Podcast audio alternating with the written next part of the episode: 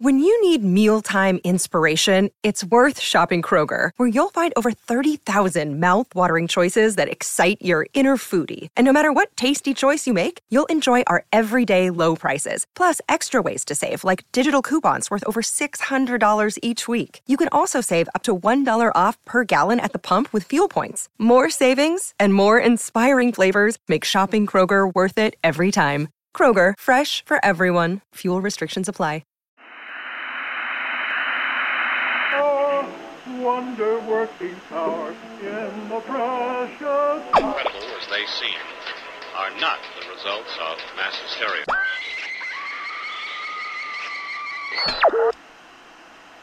You may wish to adjust the dial.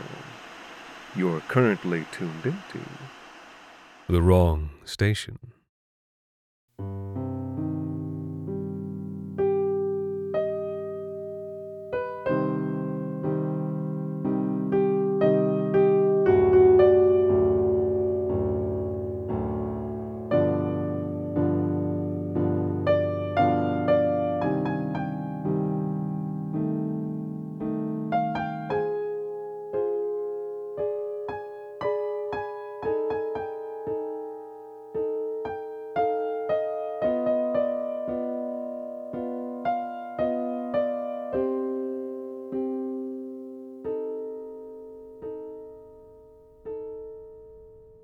Hey, come on in. Oh, uh, let me just move some of this stuff off the chair. My daughter, Kiara. First year psych at university. Parties more than her mother and I would like, but she's doing okay. What can you do? Want some coffee? No? Well, just grab a seat then. So I guess you want to hear that story then, huh? No? I said I'd tell it, and I'll tell it. I'm just not going to enjoy it. Uh. Okay. I guess I'll start by saying I never knew much about my dad's side of the family until he died. My mom's, lots. Too much, if I'm honest. They're Catholic, so there's about a hundred of them, and they all live in BC, about an hour's drive from each other. Spent most of my summers out there as a kid, and got enough drama and politics to last a lifetime. But on my dad's side, well, I've got one aunt and a cousin, but my dad and my aunt never really talked. See, my grandfather drank, and he died young, and everyone in the family blamed everyone else. Probably, I'm speculating here, because they all really blamed themselves. Well, you probably know the kind of guy my dad was, not the type to talk about his past or feelings or anything like that. And so, beyond the stuff I just said, which I mostly gathered from things my mom told me, I didn't really know much about him until he died. Don't think I really got to know him until I went through his stuff after the funeral. Yeah, yeah, people tell me that's often the way of things. Anyway, after he's gone, Mom gets in touch with me and says she's going to stay over at his house for a few days and sort through some stuff. And since we haven't seen much of each other since Jessica and I moved out of the city, she asks if we all want to come stay as well. Make it a sort of family thing. So I say, sure. no, they, they hadn't been together for years. She was still in his will and everything, and in their own way, I think they still loved each other. But she'd have been a lunatic to stay with him, and he'd have been a lunatic to let her. You can ask the question. I said I'd tell you the story, and I'll tell you the story. No, no, he never hit us. I think he was always afraid, though, that that was a person he could become. If you talked to anyone he knew, you'd hear that he had a temper. But it went deeper than that. I think he had real anger issues, scary ones. Don't think I ever met anyone that angry in my whole entire life growing up, we'd always have these polka dots on the walls where he'd put his fist through them, then patch them up later. Never laid a hand on either of us, though. At least, he never laid a hand on me, and my mother says he never laid one on her. I guess I believe her, but also I guess you can never really tell in a situation like that.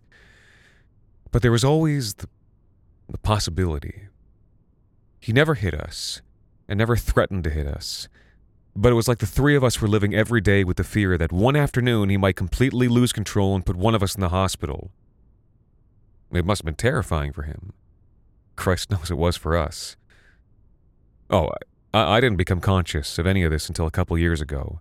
Jess made me start seeing a shrink, and it made a huge difference in my life. A lot of guys wouldn't talk about that, but hey, that's that's how it is. Unconsciously, though, I always knew. Back when I was in kindergarten, it was still sort of accepted to spank your kids. And some people were saying, hey, you could do a lot of damage to your kid that way, but as you might guess, my dad was not one of them. 100% that was a guy who believed in corporal punishment, thought criminals should be caned, like in Singapore or whatever. But in spite of that, he never spanked me, not even once. It was like he knew that if he crossed that line once, just one time, then that was it. There'd be no going back. We'd all become one of those horror stories you see on the news. so, after I got a job and moved out at 17, it wasn't long before mom called it quits and got her own place too. Personally, I think dad was relieved.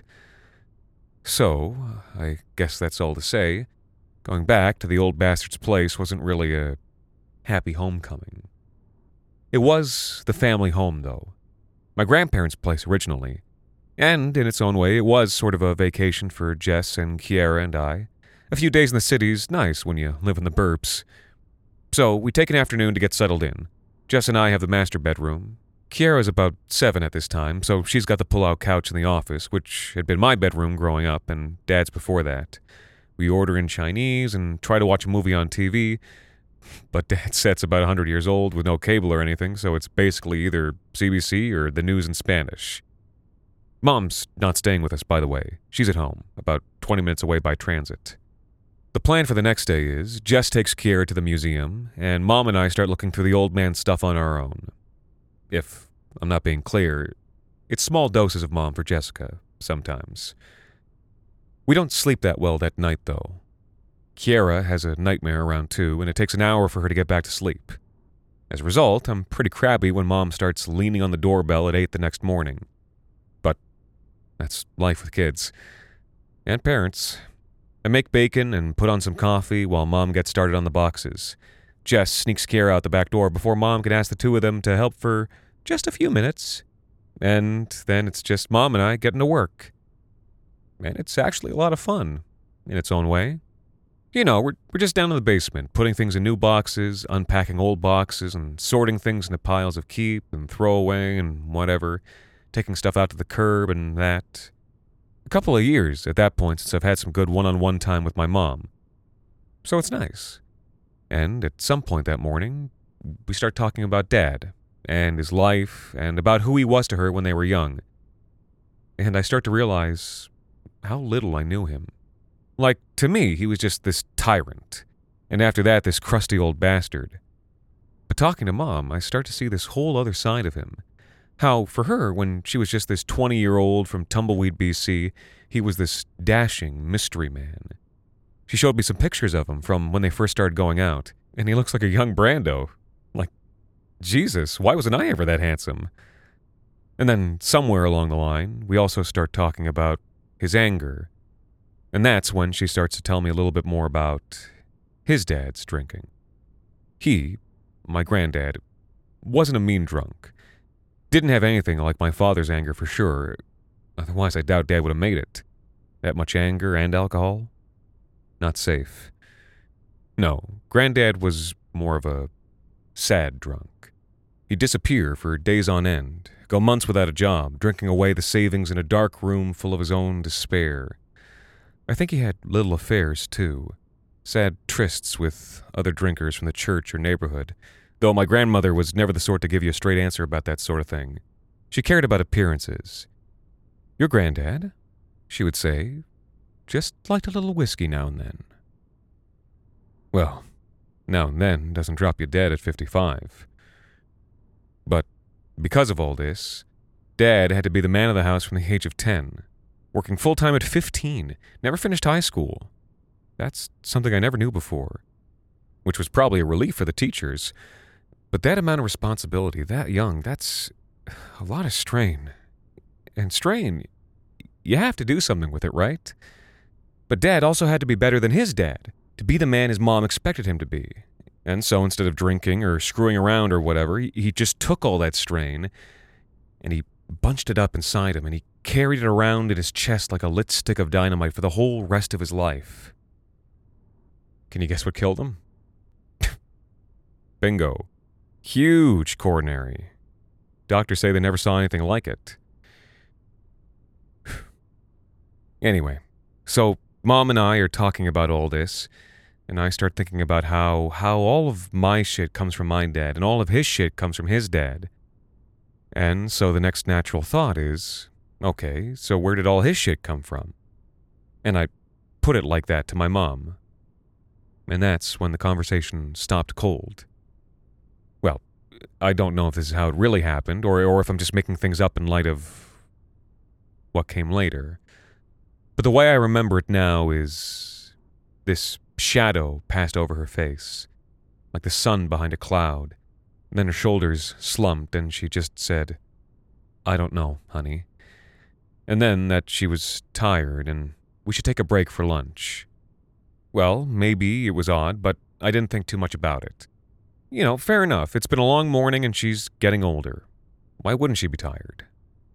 Well, as I'm going up the stairs for lunch, she stops to pick up this heavy, dusty cardboard box. I ask her what she's doing with it. Oh, it's just a box of stuff we already looked through. I'll just take it out to the curb. Are you sure? I don't think I recognize it. Oh, yes, it's just a bunch of your dad's old technical manuals.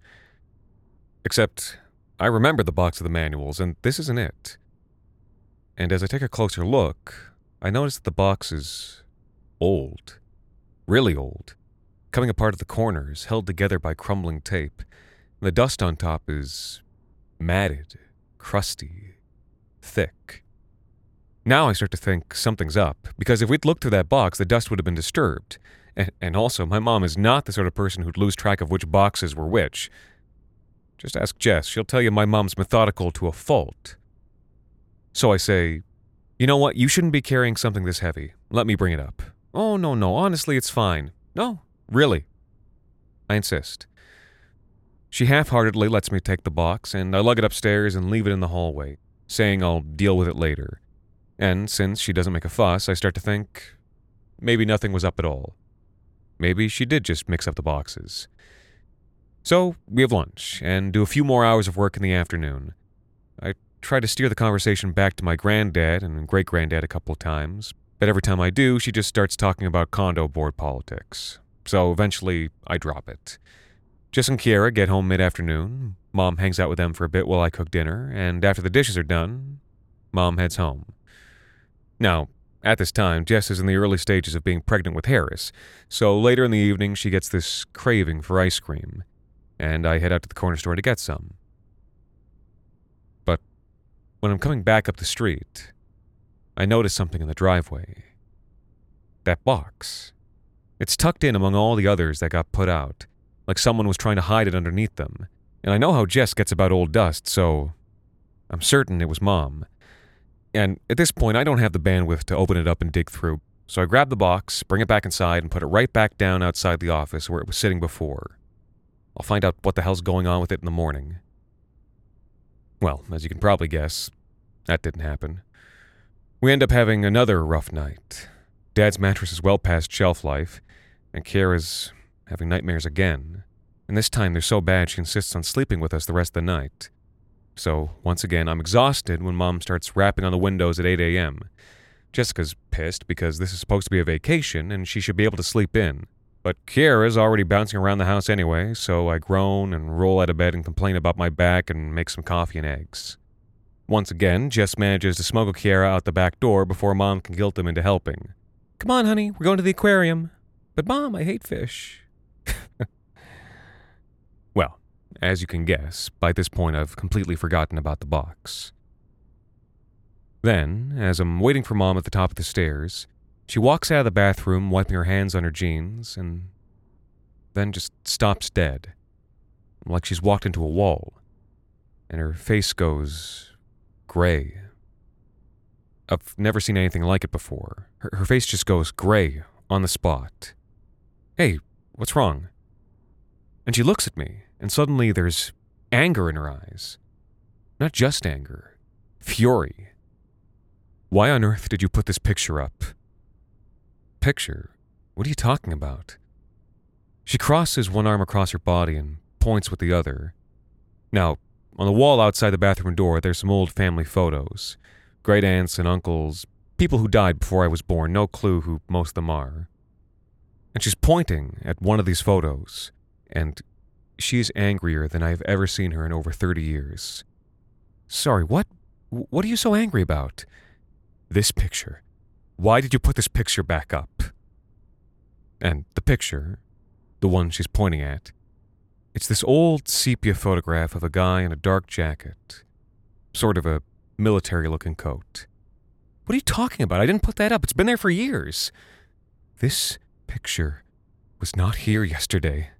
Well, nobody put any pictures up, so unless a burglar broke in and started decorating the place, then it was already there. See? And when I nudged the picture on its hook, sure enough, there was a patch of darker paint underneath, like the paint's been protected from the light for ages. At this point, I start thinking that maybe Dad's death has hit Mom a little harder than she thought. Who is this picture of, anyway? She's just staring at it. Then she shakes her head. Sorry. Sorry, you were right. Let's just get back to work. She seems rattled, so I drop it. We head downstairs and get to work, and before you know it, she's telling me how she ran into this person who's a real idiot, and heard from that person who's not doing so well these days, and whatever happened to so and so, and everything's fine. And eventually, the pace of the work starts to slow. You know how it is. You open a box to see if it's junk, and then something catches your eye, and all of a sudden, you've been reading 1950s report cards for 40 minutes. Well, late morning, and I've been sucked down one of these rabbit holes. I'm elbow deep in a box of my granddad's old immigration papers. Born in England, came over as a kid during the war. All of a sudden, I straighten up. Something in the papers has struck me as odd, and it takes me a full minute to figure out just what that thing is. Once I do, stands out as really odd. Hey, uh, didn't Granddad come over during the war? Hmm? Yes, that's right, during the Blitz. I look at the document again and blink a couple times, making sure I haven't misread. But these immigration papers say he came over in 45. Okay, so? Well, the Blitz had been over for years by then. Had it? You know, what can I say? I'm a dad. I know a lot of facts about World War II. And when I tell her I'm sure, she says, Well, that does seem a little strange, and shuts right back up again. I decide not to push it. With how she's been acting, there's clearly something going on with her, and so for the rest of the morning, I just leave it. We talk about some celebrity gossip or something, and then we head upstairs to have leftovers for lunch. I offer to take care of the dishes, and when I'm done, I wander into the living room and find her staring at a picture hanging in the corner. An old black and white family portrait mother, father, daughter, younger son. And because I'm an idiot, I open my mouth. Was that one there yesterday? And then she turns to me and for a moment all I see is this deep terror in her eyes. And then I get really afraid because I start to think maybe she's really losing it. My mom's losing it. But then she rolls her eyes and slaps me on the arm. Real funny. Excuse me, I'm just going to go to the bathroom. And she brushes past me and heads upstairs to use the second floor toilet. All the way upstairs, even with her bad joints, even though the bathroom with that other picture is just a few steps down the hall. As soon as she's gone, I take the black and white portrait off its hook, and of course, there's a round patch behind it too, like it's hung there for years. I take a moment to study the picture. It's the same man. The father in this portrait is the same as in the photo hanging across from the bathroom door. A couple years older and with a bit of a beard, but it's the same high cheekbones, the same square jaw. Handsome man, A bit like a young Brando, even though the picture is black and white and you can see just how clear and pale his eyes are. I flip the frame over in my hands, a couple of names written in cursive on the discolored backing William, Elizabeth, Mary, Clifford. Waspy names, huh? But I recognize one of them Clifford, my grandfather's name. So it's a portrait of his family. My family. Him, my great aunt, great grandmother, and William, the man with the pale eyes. My great grandfather. The toilet flushes upstairs, and I quickly hang the portrait back up on the wall. I'm waiting by the basement stair as my mom picks her unsteady way back down, hand clutching at the banister.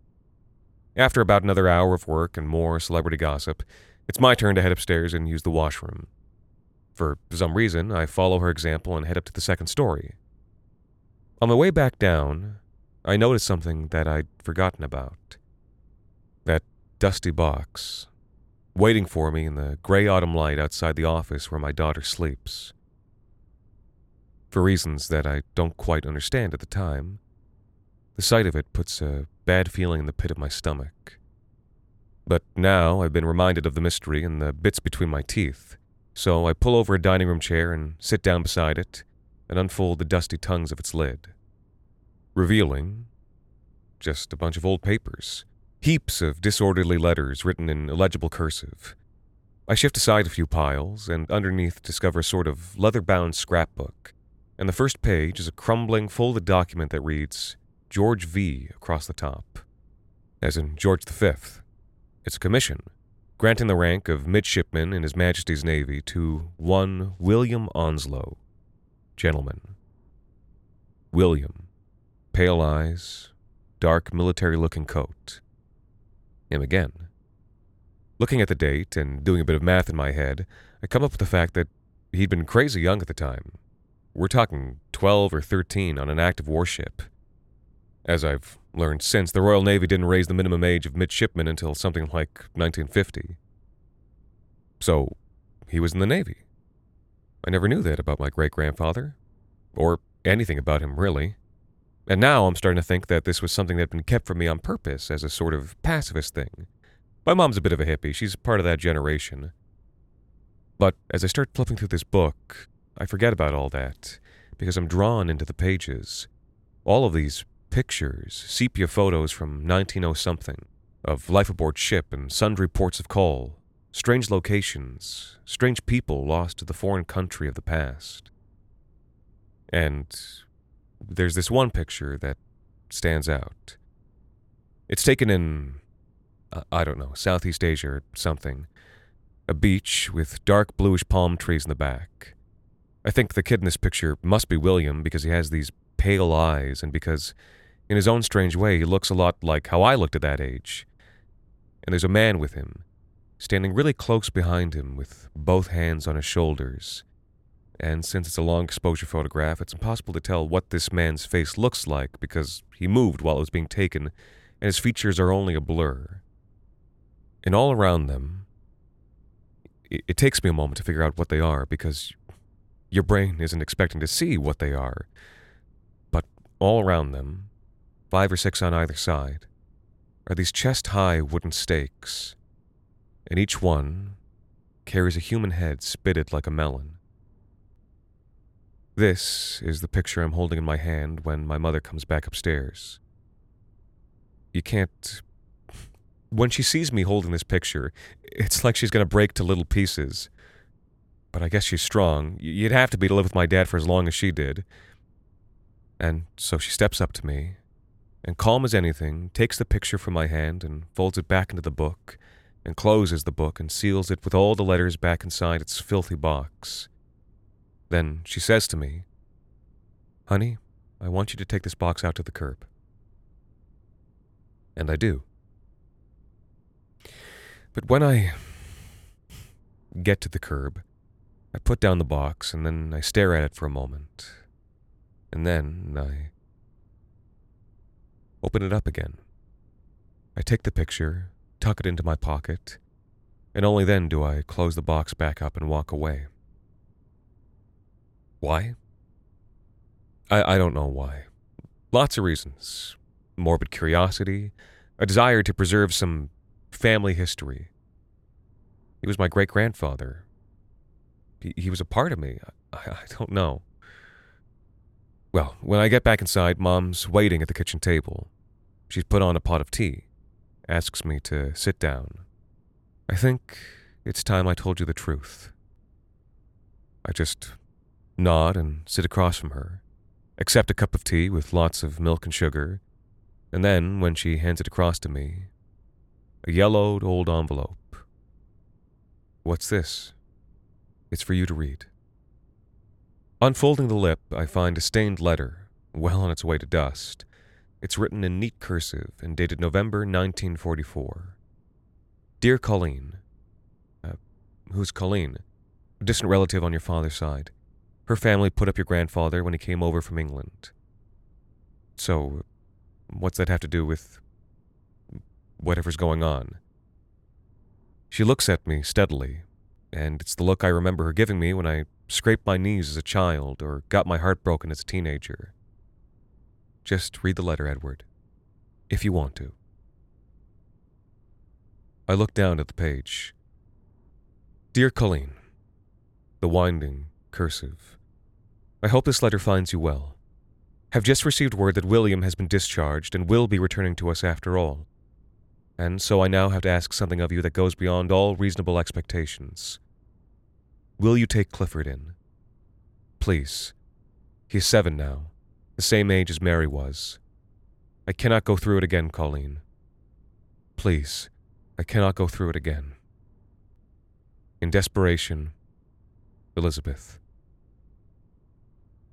A long silence as I reread the letter, and my mother drank her tea quietly on the other side of the table. Mary, the name from the back of the photo in the living room, my grandfather's older sister.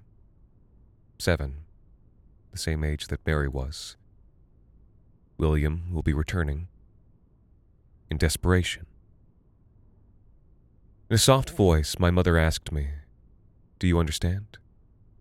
Without saying anything, I folded the letter back into its home and passed it across the table.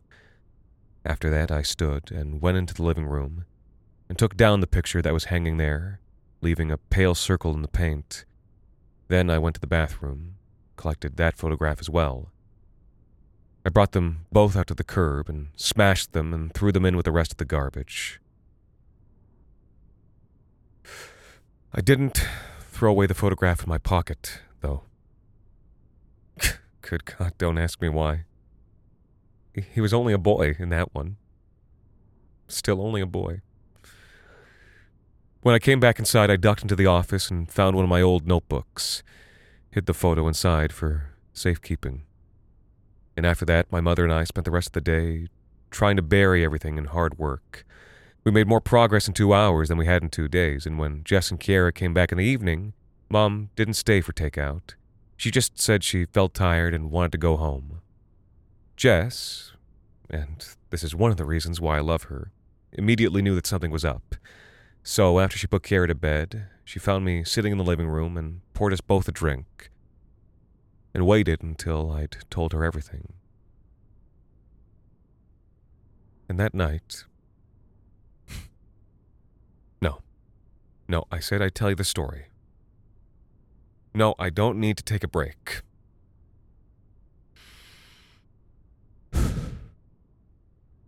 All right. All right. That night, I had strange dreams. I still remember parts of them. I was standing in the living room, looking at that family portrait hanging on the wall, but I knew something was wrong in the way you sometimes do in dreams, because I remembered that I'd smashed the picture and thrown it out.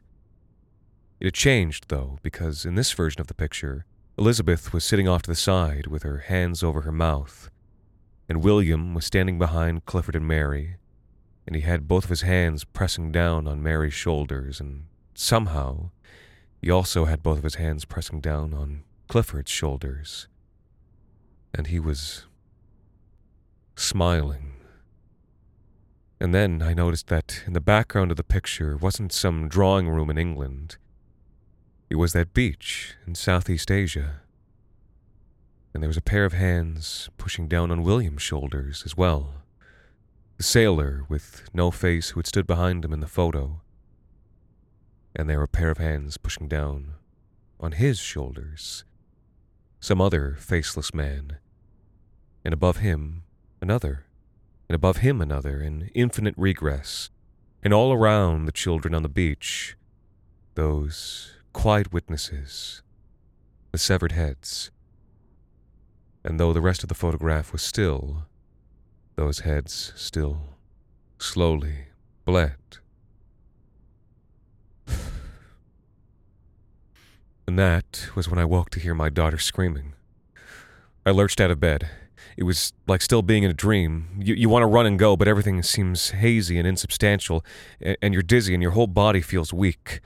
I, I tripped over some old box in the hall, fell against some old photo on the wall, and cut my hand on broken glass.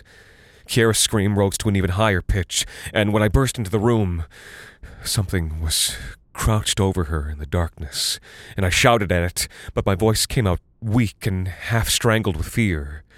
And the something in the darkness turned its face toward me, and all I could see in the gloom was a pair of pale, blue eyes. And then Jessica turned on the light, and there was nothing in the room but the two of us and our crying daughter. Jess doesn't. One time, some old university friends of hers came over, and each of them drank a bottle of wine to themselves. She told me she'd seen something after that, but she denies it now. Well, I picked up my daughter and grabbed my wife by the hand and took them down to the car. We had some cough medicine in the glove compartment, and I gave Kiara more than I probably should have as a responsible parent. And I drove us an hour and ten minutes back to our house. That night, neither Jess nor I said anything. That night, she believed it. Kiara, I, I don't think so. I hope she doesn't. No, no, I, I, I never talked to her about it. Because I. Because I want it to end with her. I want to be the last one who knows his name. Well, the morning after that, I called Mom and drove back to the city to meet at her place. Told her not to go to the house until I got there. When I arrived, all she said to me was, You saw him, didn't you? Yeah. Yes, I did. Well, we did go back. And when we got there, the front door was open. I'd slammed it behind me the night before. I knew I had. And when we went inside, the um, pictures were hanging just where they'd been in the living room and outside the bathroom. The glass on both frames intact. The pull out couch in the office was immaculate. We'd left it in a tangle of sheets. Somebody had folded up the bed and left their box of things sitting on top of it. That photograph, with the heads, was neatly propped up in the dust. We took the box, the photograph, and those pictures from the wall back out into the driveway and doused them with lighter fluid and set them on fire. Then we sold the house for half its worth to some development company who tore it down and built a giant, ugly fucking McMansion. Is that it? I hope so. But sometimes I look at Kiara and I think about the kind of father I've been, and I. I, I don't know. I just don't know. I hope that's it. I hope that's it.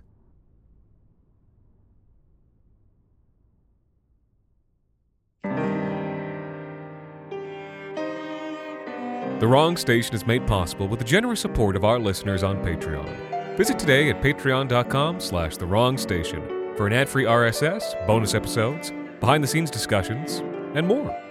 This week's remastered episode, Family Photos, was written by Alexander Saxton and performed by Anthony Botelho.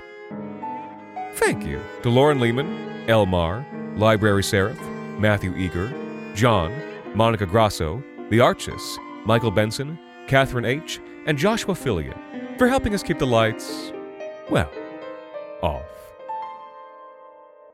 The Wrong Station is co produced by Alexander Saxton, Anthony Botelho, and Jacob Duarte Spiel, with music composed and performed by Alon Citron and arranged for the viola and performed by Viola Schmidt. You can follow The Wrong Station on social media at The Wrong Station and email us at thewrongstation at gmail.com. And until next time, thank you for listening.